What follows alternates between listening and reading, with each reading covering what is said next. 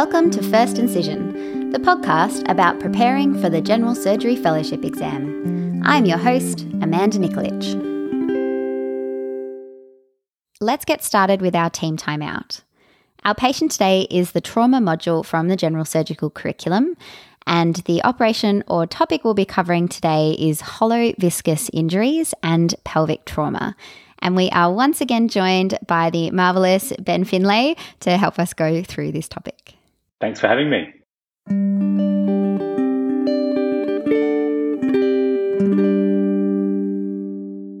So, we might continue on from our last episode where we were talking about how we would address individual organ issues at the time of a trauma laparotomy.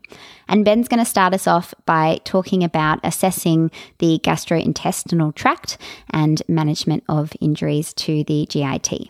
Thanks, Amanda. So, I thought we'd spend some time talking about the GIT, so more specifically, stomach, duodenum, small bowel, and colon rectal injuries. In general, first, hollow injuries may present early or late in the trauma patient. So they may be immediately apparent in a patient who presents with peritonitis at the time of their trauma presentation. It may be obvious that they've got free fluid or free gas on their trauma CT, or the injuries the patient presents with may leave you with a high index of suspicion of a possible hollow viscus injury that isn't immediately apparent but becomes apparent later uh, during their hospital stay or a period of observation. So it is an important thing to keep in mind that hollow viscus injuries aren't always uh, immediately recognised, but you do need to keep a, an eye out for them. So if we move on specifically first to the stomach, the stomach isn't a commonly injured hollow viscus with blunt trauma, but in penetrating trauma is obviously uh, able to be injured. It may be suspected based on blood in a nasogastric tube placed during a trauma call. So, when we're looking at the stomach, uh, obviously it sits in the upper part of the abdomen, so it's important to maximize your exposure of the stomach by extending your laparotomy incision all the way up to adjacent the Xiphisternum, sternum, and sometimes excising the Xiphisternum sternum can be helpful. Use a fixed retraction device and uh, mobilize the left lobe of the liver out of the way by dividing the left triangular ligament. You need to assess uh, all parts of the stomach, including the GOJ and the posterior wall. So, to do this, you should open the gastrocolic omentum through the avascular area. You can also open the gastrohepatic ligament and use your fixed retraction device to be able to examine all areas of the stomach. If you see a hole in the anterior part of the stomach uh, in a penetrating trauma, this should prompt a search for a hole in the posterior wall because that's not something you'd want to miss. In terms of repair, as we know, the stomach's very well vascularized and, and heals in a forgiving way for the surgeon. So small injuries can be debrided and uh, repaired primarily. If you've got a larger defect, that could be repaired primarily or resected with a linear cutting stapler in a wedge resection or sleeve fashion, uh, depending on the nature of the injury just being sure that you're not narrowing the stomach at the GOJ or the incisura. If you've got a large distal injury that you can't repair primarily, you may consider a distal gastrectomy or performing something like a pyloroplasty type closure. I think in a procedure where you're doing damage control, you just want to control the contamination and then think about what definitive repair or reconstruction you might need down the track if you have a pretty significant injury or lots of devitalized tissue.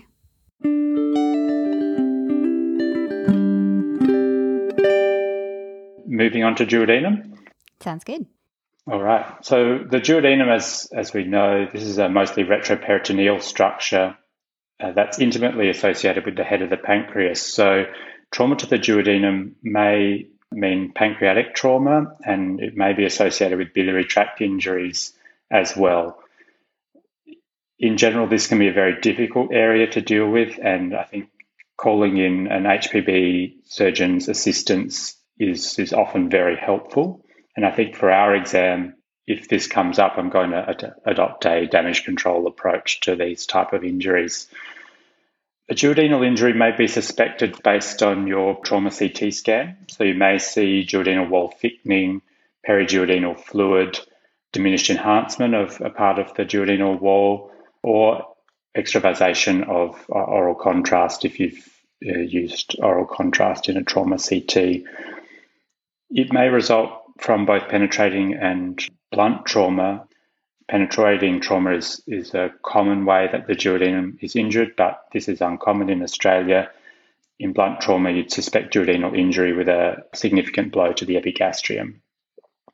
At laparotomy, you might suspect a pancreaticoduodenal injury if there's bile leak, fat necrosis, or a large retroperitoneal hematoma. So it is important to fully assess the duodenum at the time of laparotomy. And we talked briefly about this last time, but you should perform a Kocher's maneuver to mobilize the duodenum and inspect both the uh, anterior and posterior surfaces of the duodenum. You can continue that down to a right medial visceral rotation to get a better look at the third and fourth parts as well, because a simple Kocher's may not give you full exposure. As with all traumatic uh, injuries, there is a AAST grading system, and I did want to talk through that because I think it's helpful in guiding management, even if you don't necessarily remember all aspects of the grading. So, duodenal injuries can be classified as one to five. Grade 1 injury is a hematoma involving a single portion of the duodenum or a partial thickness laceration. And a grade 2 injury is a hematoma involving more than one portion of the duodenum or a laceration with disruption of less than 50% of the circumference of the lumen. So, a hematoma of the duodenum may be seen on CT, and this in isolation could be managed non operatively with observation. Often these hematomas enlarge and can cause obstructive symptoms, so the patient would need endoscopic insertion of a distal nasojejunal feeding tube and a nasogastric tube for venting. And from what I've read, these hematomas often self resolve within three weeks, so it's just a, a matter of waiting it out. Larger hematomas may need operative drainage. Small lacerations of the duodenum can be repaired primarily, um, and it's suggested that this is done with a single layer absorbable uh, suture closure without tension, and, and I'd definitely leave a drain in that situation. Grade 3 injuries are disruption of 50 to 75% of the circumference of the second part of the duodenum, or uh, 50 to 100% circumference disruption of the first, third, or fourth parts of the duodenum. And this is where it starts to get a bit more complicated.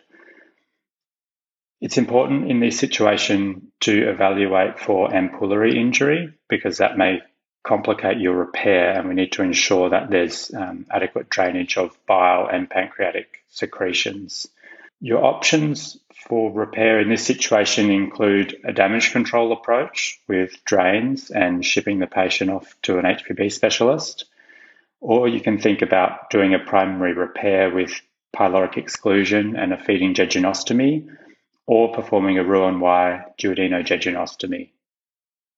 Amanda, do you know much about pyloric exclusion and Roux-en-Y duodenojejunostomy?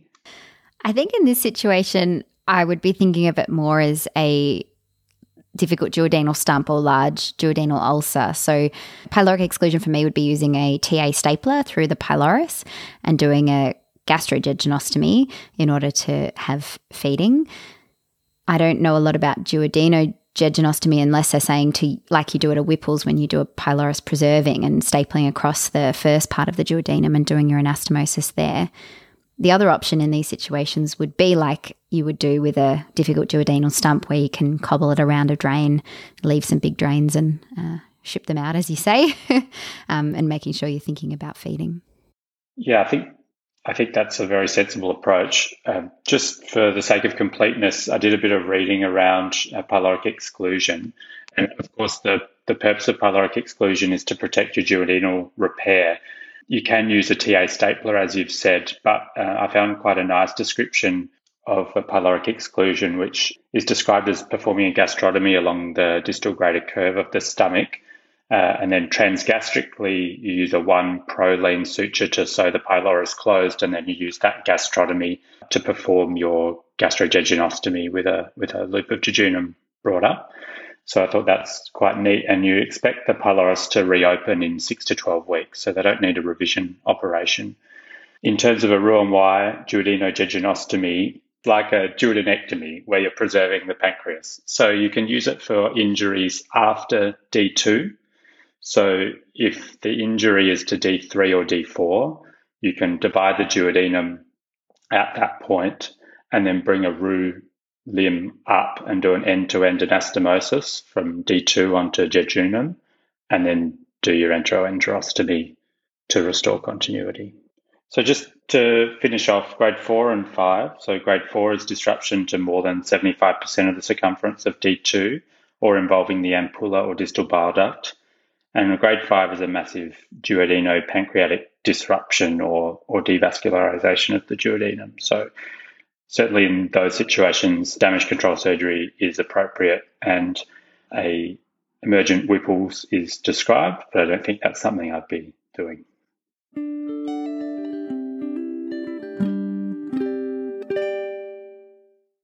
Shall we move on to small bowel, Amanda? Yeah, sounds good. Small bowel injuries are common in blunt trauma, and uh, during the trauma laparotomy, it's important to have a systematic approach to examine the small bowel for injury. What's your approach, Amanda, to examining the small bowel? So, my approach is the two hand, four eye technique. So you have one person running the small bowel and flipping it from side to side, all the way from the DJ flexure to the ileocecal valve. And both you and your assistant are looking at the bowel. So you have four eyes, two sets of eyes, looking at the bowel. And you want to look at the small bowel as well as the mesentery because mesenteric injuries and hematomas can cause devascularized segments uh, down the track if you don't address them.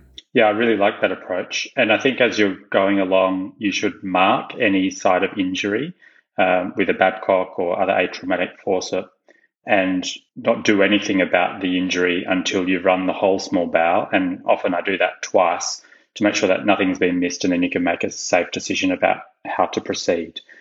So with small bowel injuries, serosal tears and small lacerations are often amenable to primary repair. Um, you just need to ensure that you're not narrowing the small bowel lumen. So you may like to employ a stricturoplasty technique and close these transversely. If there's areas of transected or devitalized bowel, these should be resected and re-anastomosed when it's appropriate for that patient.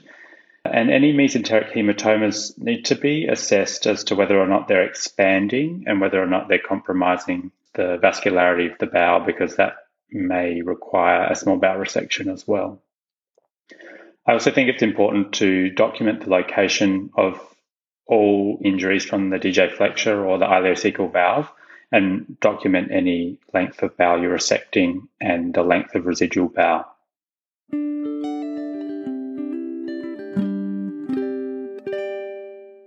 So now moving on to the colon, What's your approach to assessment and management of colonic injuries, Amanda? So, in a similar way to running the small bowel, you need to assess the entire colon. This may involve mobilization of the retroperitoneal aspects of the colon, so ascending and descending colon, in order to be able to examine both the anterior and posterior surfaces, as well as having a look again at the mesentery to make sure you're not missing a mesenteric injury. Yeah, exactly. And I think it's useful to think about colonic injuries in terms of non destructive and destructive injuries. So, non destructive injuries are those that are less than 50% of the circumference of the bowel without any devascularization. And in these scenarios, a primary repair is usually safe and that's supported by evidence. If you've got a destructive colon injury, which is loss of more than 50% of the bowel wall circumference or leads to a devascularized segment of bowel. This requires a segmental colonic resection. And depending on the patient you've got in front of you, you're going to make a decision about performing a colostomy, a primary repair, or a primary repair with proximal diversion. I think most surgical trainees should be familiar with these principles from their colorectal work, but just to be explicit, diversion uh, should be considered if a patient is shocked, if they've got significant associated injuries, if there's peritonitis or peritoneal contamination, if they're requiring blood transfusion of more than four units, or they're a comorbid patient. There are high rates of complications associated with colonic injury, so it is worth spending some time thinking about your repair. And so we should finish off, last but not least, with rectal trauma. The rectum is approximately 15 centimetres long and has intraperitoneal and extraperitoneal components. It's important to consider the location of the injury when thinking about how to manage a rectal injury.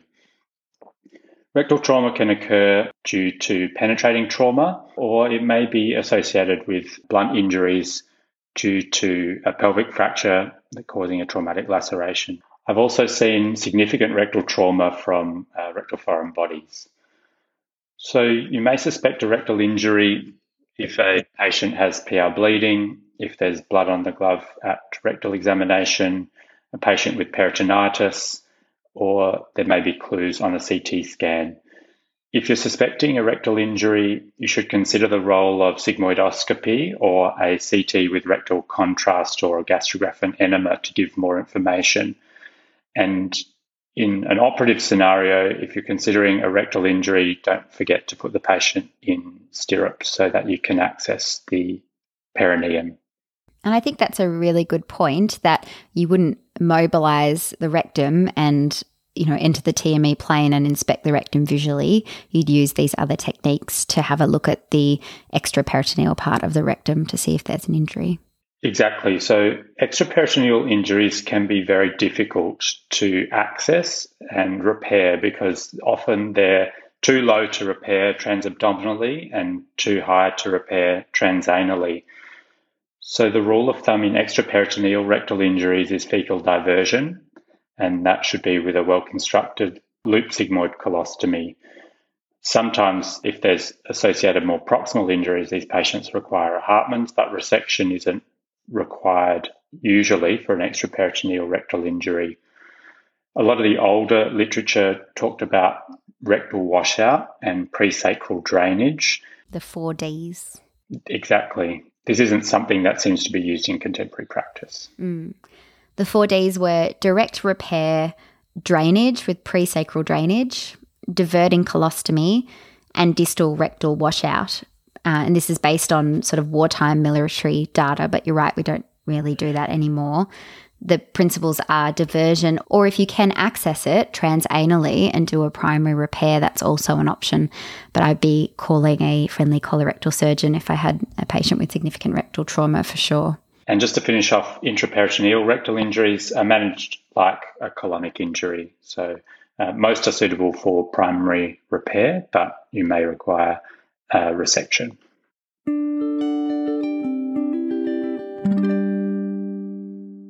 So, next topic we're going to cover today is pelvic fractures.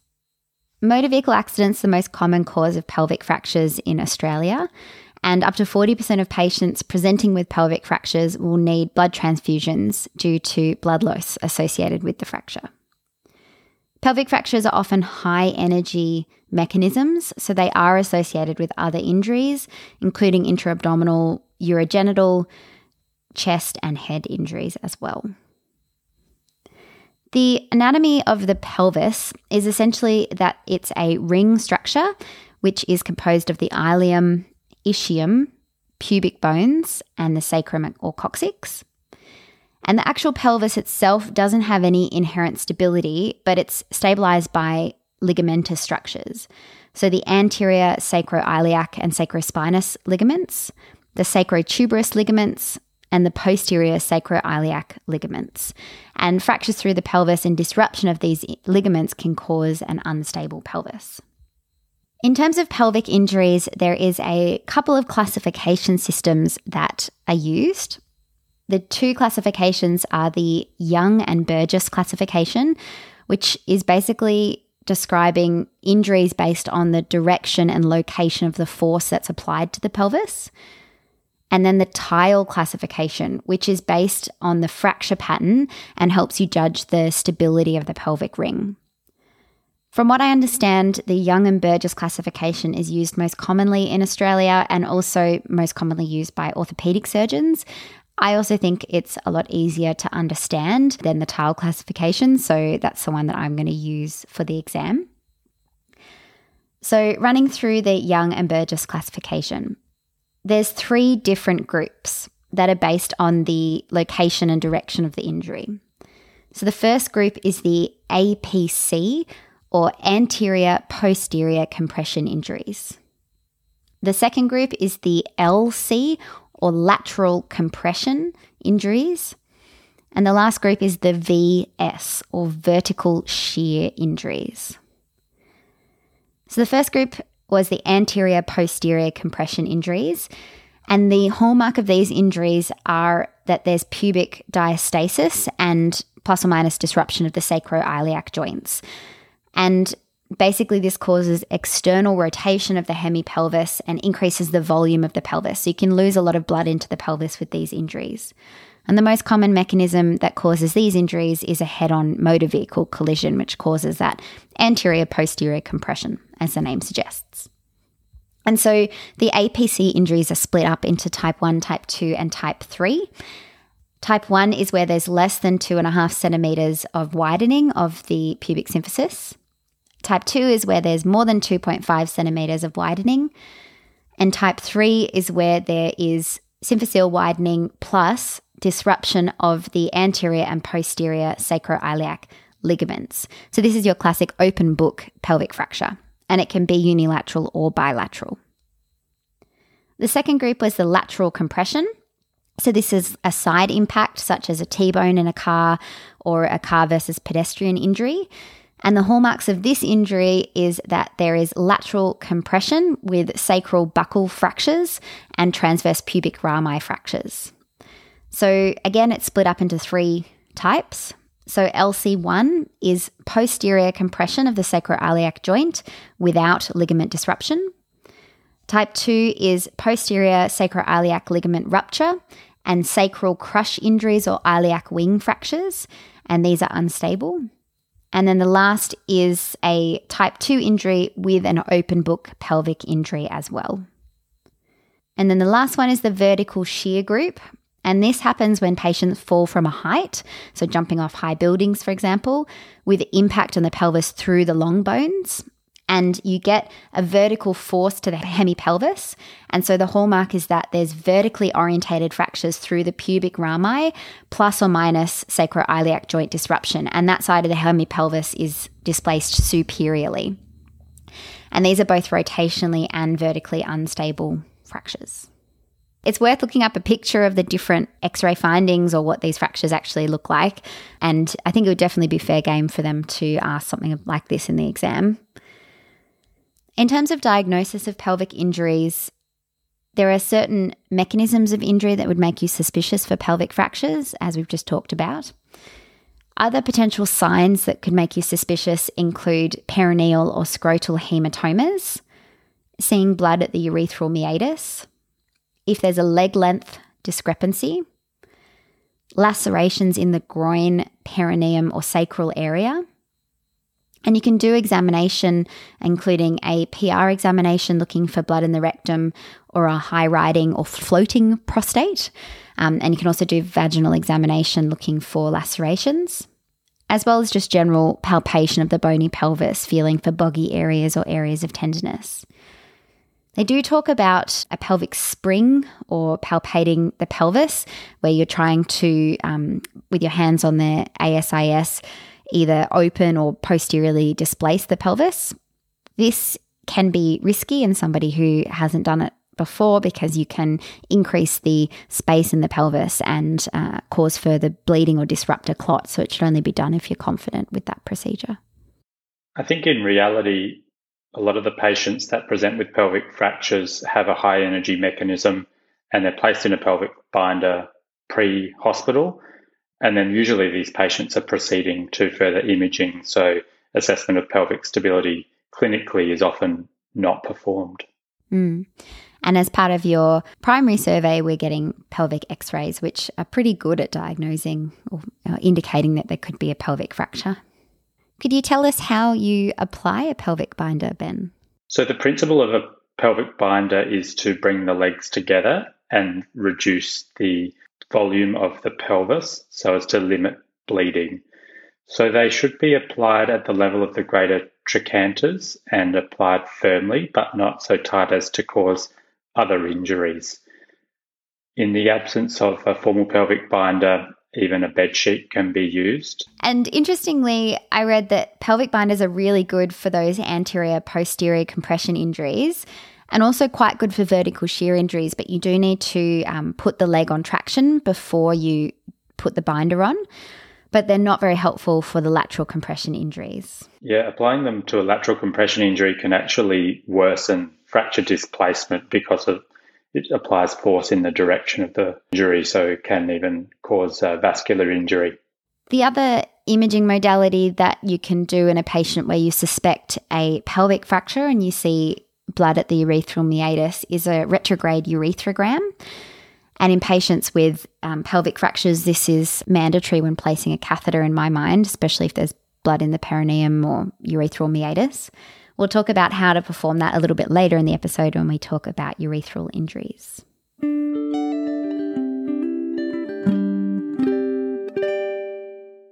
So, management of pelvic fractures. We've talked all about these different classification systems, but in reality, the management depends on the stability of the patient. In a hemodynamically unstable patient, you're going to apply a pelvic binder and activate your massive transfusion protocol and perform hemostatic resuscitation. The management options for controlling pelvic bleeding in a patient with a pelvic fracture include preperitoneal pelvic packing and angioembolization. And in a severely unstable patient, you could even consider cross clamping the aorta or REBOA to buy yourself time to get them to definitive management. It is a little bit controversial whether to go straight to preperitoneal packing or whether to go straight to angioembolization. And to be honest, different guidelines say different things. And most people would say do what is practiced in your institution and do what is based on your institution's resources. So if you have to call in an interventional radiology team and there's going to be a big delay, that's obviously not an option in an unstable patient. And you'd be going to preperitoneal pelvic packing with the option to proceed to angioembolization after your packing as an adjunct for hemostasis. The other consideration in an unstable patient where you don't have any imaging is whether or not to perform a laparotomy at the same time. This is going to be guided on the findings of your eFAST scan and probably your clinical acumen as to whether or not you may need to perform a trauma laparotomy at the time of your preperitoneal pelvic packing. In a hemodynamically stable patient, the pathway is still a pelvic binder, but that patient's going to go to CT scan. And if there is a positive blush on the CT scan, that that patient should have angioembolization. Preperitoneal pelvic packing is performed, as we've mentioned, for a hemodynamically unstable patient with pelvic fractures to obtain hemostasis by packing the preperitoneal pelvis, and this should be done against a fixed pelvic ring. So typically is performed at the same time that orthopedics will put an X-fix device on. You perform a five centimeter midline suprapubic incision from the pubic symphysis and dissect down to the anterior fascia. You then divide the rectus in the midline until you can see the pubic symphysis directly, and you're going to then be in the preperitoneal plane. Protecting the bladder, you want to then use blunt dissection, usually with your assistant pulling up on the muscle with a Deaver and you using a swab on a stick to peel the peritoneum off the abdominal wall. And you're going to follow that plane around the curve of the pelvis and go all the way posteriorly until you feel the sacroiliac joint, which is the first bony irregularity you're going to feel. And you're pushing the rectum and bladder to the midline as you do this. If there is a hematoma there, it's going to have done a lot of the dissection for you. And you start on the side of the hematoma if there's a hematoma only on one side.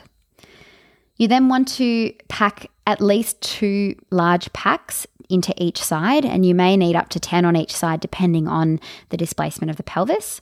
And you roll them up, and you start by pushing them posteriorly and inferiorly at the tip of the sacrum, and then you build the packs up anteriorly and cranially. And the idea is that this is going to tamponade most venous bleeding and some arterial bleeding. And then you repeat this procedure on the other side. And as I've mentioned, the adjunct to this is that you'll go to CT afterwards and see if there is a blush. And if there is, you can take patients for embolization after this procedure. You can close the abdomen and put on a vac dressing. And the packs, like any laparotomy, should be removed between 24 and 48 hours. So, what do you do if you need to perform a laparotomy at the same time as you're packing the pelvis? So, for a laparotomy, you can either pack the pelvis on the way in. So, again, do your midline incision, go through the linea alba, and don't incise the peritoneum. And you can do your pelvic packing before you then open the peritoneum. And you just try to limit opening the peritoneum uh, down to about five to six centimeters above the pubic symphysis or you can perform your laparotomy and then at the end of that procedure, grasp the peritoneum with a couple of arteries, one on either side, about five to six centimeters above the pubic symphysis. Pull that towards the midline and then do the same procedure where you develop that preperitoneal plane and then perform your packing on the way out. In terms of fixing the pelvis itself, this is usually the realm of the orthopedic surgeons. There's a few different X fix devices that they can use depending on the fracture pattern. And sometimes they would do upfront ORIF if the patient was well enough, and they can do a delayed ORIF or actually just leave the X-fix in situ until the patient heals. It um, depends on the patient's other injuries and what fracture pattern that they have.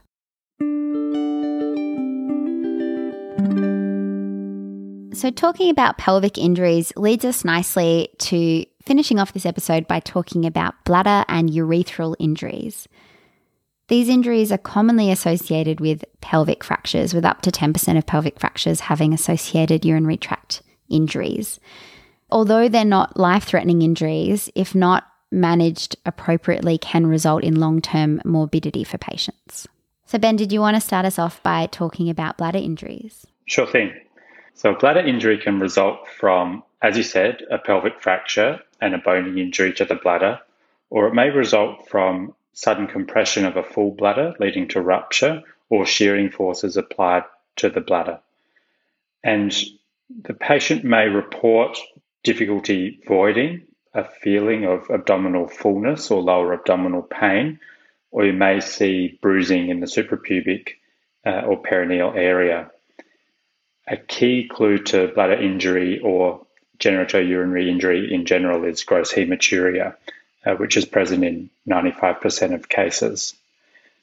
If you're suspecting a possible bladder injury, the key investigation is a cystogram, and this can be done either under fluoroscopy or with CT. Bladder injuries are broadly classified into intraperitoneal or extraperitoneal injuries. So, intraperitoneal injuries is where the injury is spilling out into the peritoneal cavity. And so, on your cystogram, you may see contrast delineating loops of bowel versus a extraperitoneal injury where the urine is leaking out along the pelvic bones down into the scrotum or even the obturator area of the legs. The management of bladder injuries does depend on whether it is an intraperitoneal or an extraperitoneal injury. Intraperitoneal bladder injuries do demand surgical repair primarily and you would approach a bladder injury by assessing its location. They say to actually perform a longitudinal incision on the anterior aspect of the bladder and to find the injury from within, and then close it in layers if possible, the mucosa and then the muscle layer. The trick is to make sure that you can identify the ureters and protect them if the injury is nearby. And you may need to insert a ureteric catheter or a five French feeding tube if you don't have one of those in to make sure that you're not picking up the ureters with your suture. I have also read elsewhere that if you're in a hurry, you can just do a single layer mass suture of the bladder as well in a damage control situation. For extraperitoneal bladder injuries, these can mostly be managed non surgically. Some contraindications to conservative management is if there's a bladder neck injury, if there's bony fragments in the wall of the bladder, if there's an infection in the urine or associated female genital tract injuries. If you do manage a extraperitoneal bladder injury conservatively, these patients are usually managed with a suprapubic catheter for up to 2 weeks, and this will allow most of these injuries to heal up and you do a cystogram at two weeks to make sure that there's no ongoing leak that needs repair. That's probably all we need to know about bladder injuries. I think mostly these would be left to a urologist. They're not sort of a life threatening problem that you'd need to deal with acutely. You can mostly call for help if there's more complex repairs that need to be done in the next few days after the injury.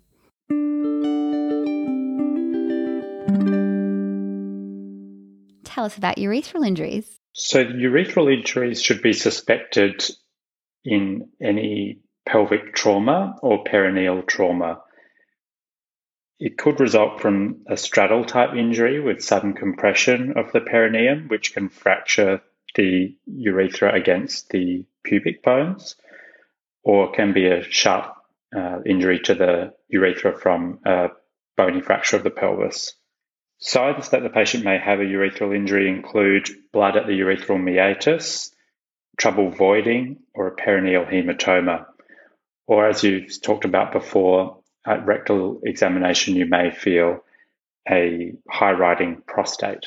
I'm not really sure what that feels like.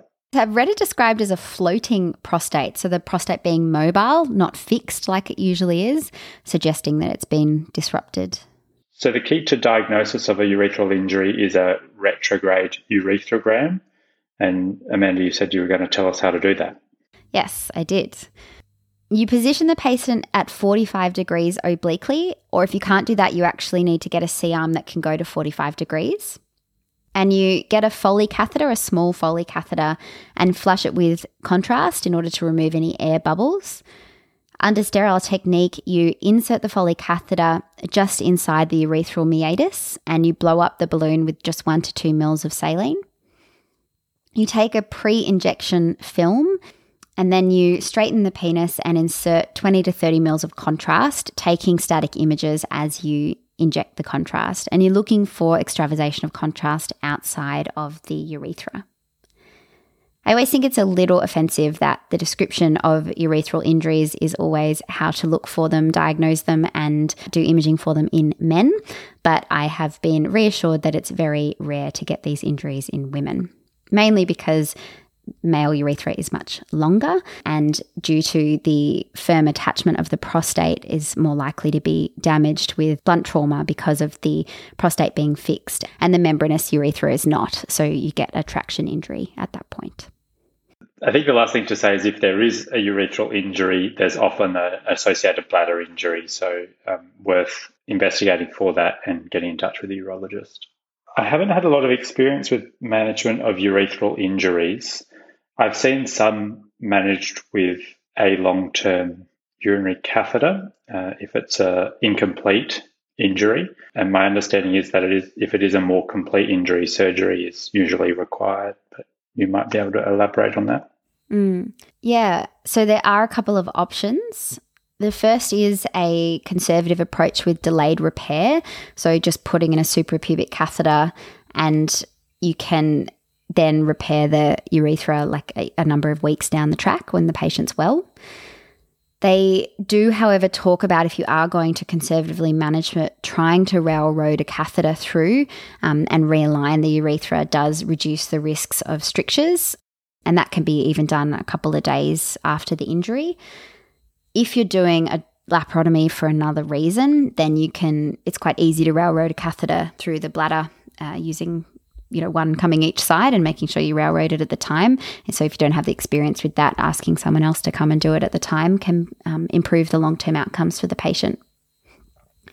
Primary repair of a urethral injury is indicated if there's a penetrating injury to both posterior and anterior urethra, if there's uh, associated rectal injury, if there's wide separation of the ends of the urethra, or if there's penile fracture. And it basically involves primary surgical realignment over a Foley catheter, which is left in place for three to four weeks. Again, that's probably all we need to know about urethral injuries. Some of the long term consequences of not managing a urethral injury or picking it up at the time can include um, incontinence and strictures. So, important to think about it and make sure that you uh, diagnose it at the time and that you don't just put a catheter in a false passage.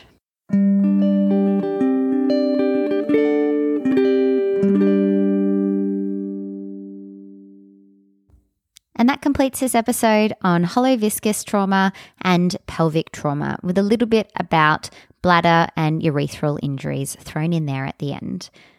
Thanks again for listening and for Ben for co hosting this episode. Please rate, review, and subscribe to the podcast. It makes it easier for others to find, and we love hearing your reviews. It's time to close up.